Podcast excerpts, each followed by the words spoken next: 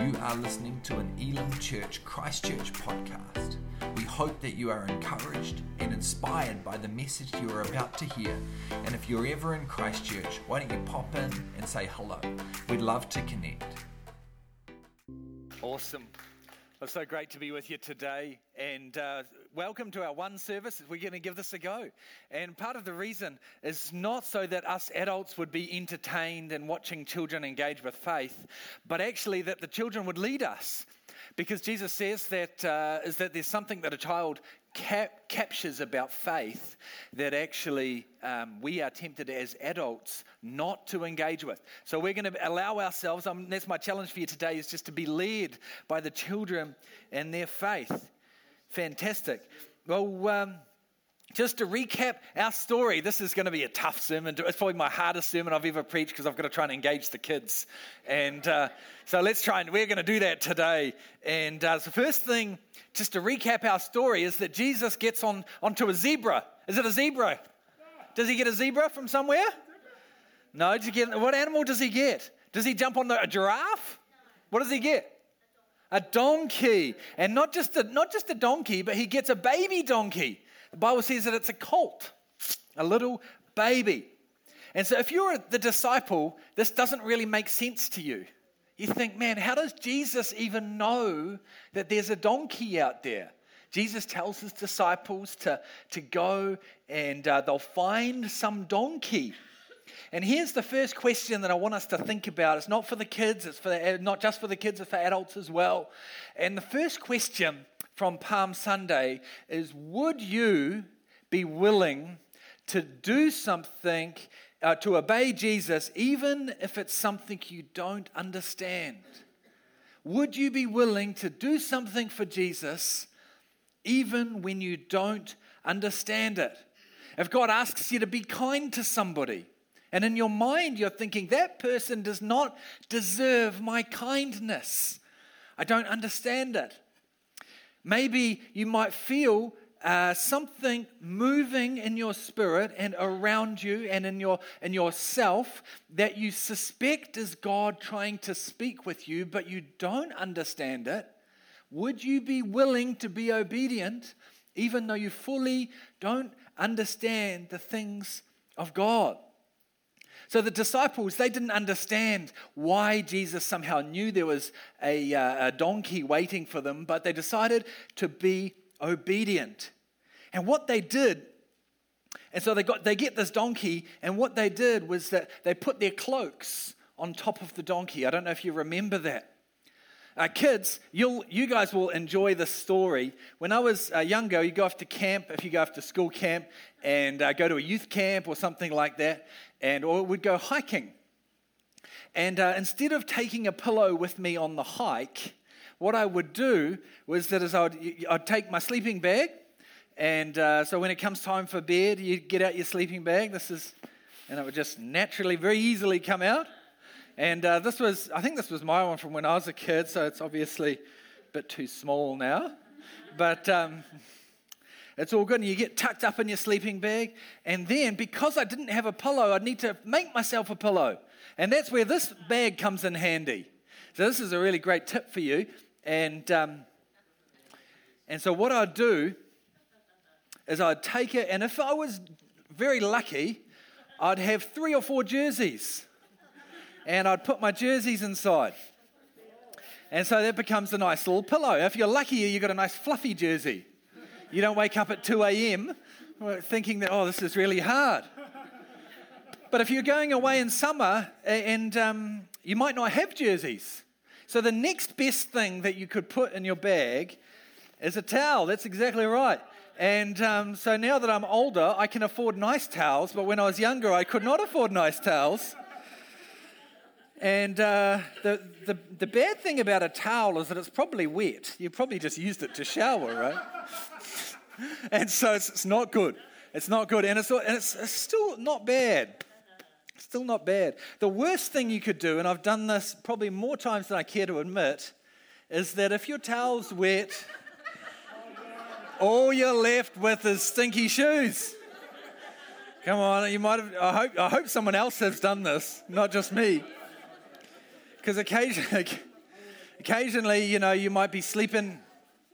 When you're an older teenager, you might sleep sleep down at the beach. You'd gone for a surf. I'd gone for a surf, and I'd sleep down at the beach, and all that I had was an old sleeping bag in the in the boot of the car, and so I'd just stick my shoes in there, and um, and there are your stinky old shoes in there because what you've got to do is you've just got to go with what you've got. And this is the kind of thing that I'm picturing is happening with Jesus and the donkey. They don't ever settle for him. Oh, they probably would be better off if they'd been able to grab a saddle from somewhere. Um, but what they do is they just put cloaks down. They just put, just put jerseys down on top of the donkey. And so this is a very important question we have to ask ourselves is that what do you do with a Jesus who looks lowly and humble. Because when I think of it, I think of King Charles, right? I guarantee my, well, not 100% because I don't know the guy, but I guarantee he has never slept with pillows, with a pillowcase and his shoes inside. And I think of what would King Charles sleep with? King Charles might sleep with a big, beautiful pillow and some nice sheets and someone to bring him breakfast in the morning and or something like that. King size bed, exactly. But King Jesus is different to King Charles. King Jesus is okay with being humble and looking poor. So here's the question for us today. Second question Are you okay with Jesus appearing humble or lowly? It's a, it's, a, it's a great question we've got to ask ourselves because Jesus does not come into Jerusalem on a really impressive horse. He's kind of uh, back, back in those days, a returning army would come back and they would parade all of their things for people, all of the things they've captured. Jesus comes in just on a little donkey. And so some people thought Jesus could not be the Messiah because he does not look like one. The things of God could not be genuine, we might say, because otherwise they would look like we expect them to look. Are we okay when the things of God look smaller and less significant? Kids and adults, we all like superheroes. Uh, who's got a favorite superhero? What's your favorite, Summer? You don't like super? All right, Joel, what's your favorite superhero? Superman, yeah, he's cool. He catch bullets. Don't know how he dies. Batman, yeah, Batman, because he's got stack loads of money. And he's also human like us. He doesn't have superpowers. He's just, you know, and he's got a butler that like makes him cool things. Wonder Woman, yeah, that's right. Great, we love Wonder Woman. I don't know what her special talent is. Any, any other, any other superheroes that we love? Yeah, Eric. Iron Man, because he's human too, and also a billionaire, which helps, right? that is helpful. And he's got all kinds of cool technology. So sometimes we can think of Jesus like he's a superhero until we get to a passage like this. And we see that actually su- superheroes have to be great all of the time. And Jesus is lowly and humble sometimes. Superheroes don't look weak, but Jesus looks weak? Are we, are we okay when Jesus looks weak? So, older, older kids or, or youth, when you serve in Power Sparks or you serve on the, on the worship team or at youth groups on Friday nights, it might feel small, it might feel lowly, but be encouraged, you're making a difference. One final question for you today that the uh, that Palm Sunday asks us to think about is who do you say that he is? I wonder if you've ever been at a sports game and you're playing the game, right? And, uh, and you score a goal. And so you and your team are really happy. You're cheering. You think, yes, we scored a goal. But what are the other team doing? Are they cheering for you? No, they're not cheering for you. Their supporters aren't cheering for you. And their, um, their coach are kind of looking a little, little dark. And uh, they don't cheer. And so in this, in this story, something like that is happening. You've got some people and they're cheering for Jesus. And they're saying, Yay, Jesus, you are the king, is what they're meaning. You're the king, you're coming to save us. Yay, Jesus, we believe in you. That's kind of what they're meaning when, when they say, Hosanna to the Son of David. Blessed is he who comes in the name of the Lord. But there's another group of people, it's kind of like the opposite team, and they, they don't believe any of those things. And they're sitting back and they're looking grumpy and unhappy because everybody seems to be cheering Jesus, and they don't like that. And so the question is who do you think Jesus is? Which part of the crowd will you be? Will you be cheering for him, saying, Yay, Jesus, you're the king? And even though you're lowly, and even though you confront my expectations, and e- even though you don't quite look like the king I was hoping for, I'll take you anyway because you're from God. I'm going to cheer for you anyway. Or do we say, we say, actually, you know what? I'm going to wait for another king. I'm going to, I'm going to say, see, I'm going to hold out that there's another king. There's a better king than this Jesus character. So imagine for me, as we close today, and just invite the worship team to come.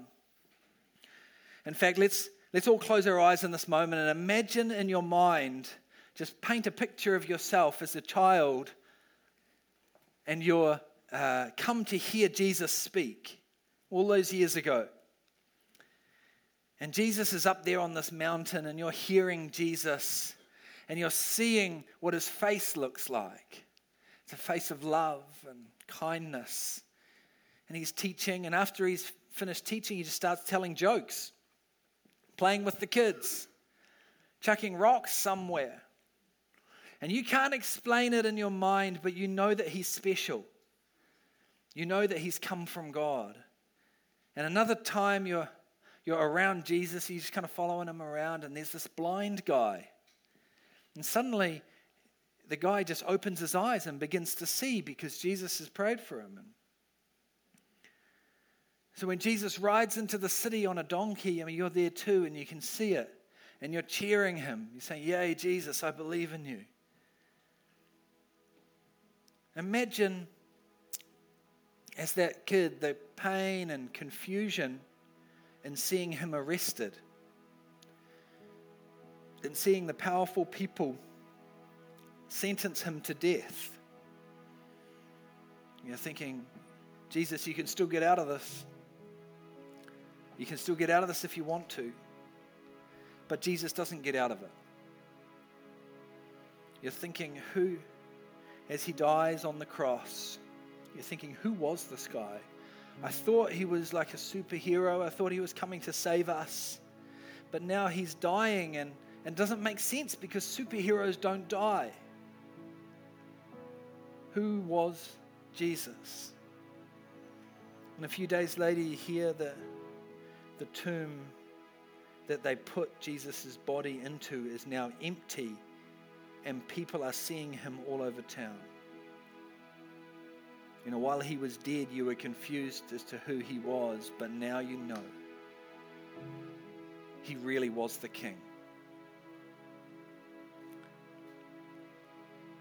Jesus, we thank you. We thank you, Lord, that you are the king. You are the real king. Help us to obey you even though we don't always understand why. Help us to see you even though you don't look like how we imagine. Even though the things you call us to don't always look like how we imagine. And help us to see you at work, even in the small things. In Jesus' name, amen. Thank you for listening to this Elim Church Christchurch podcast. For more information about our church, you can visit www.elimchristchurch.org or connect at one of our services every Sunday at 10 a.m.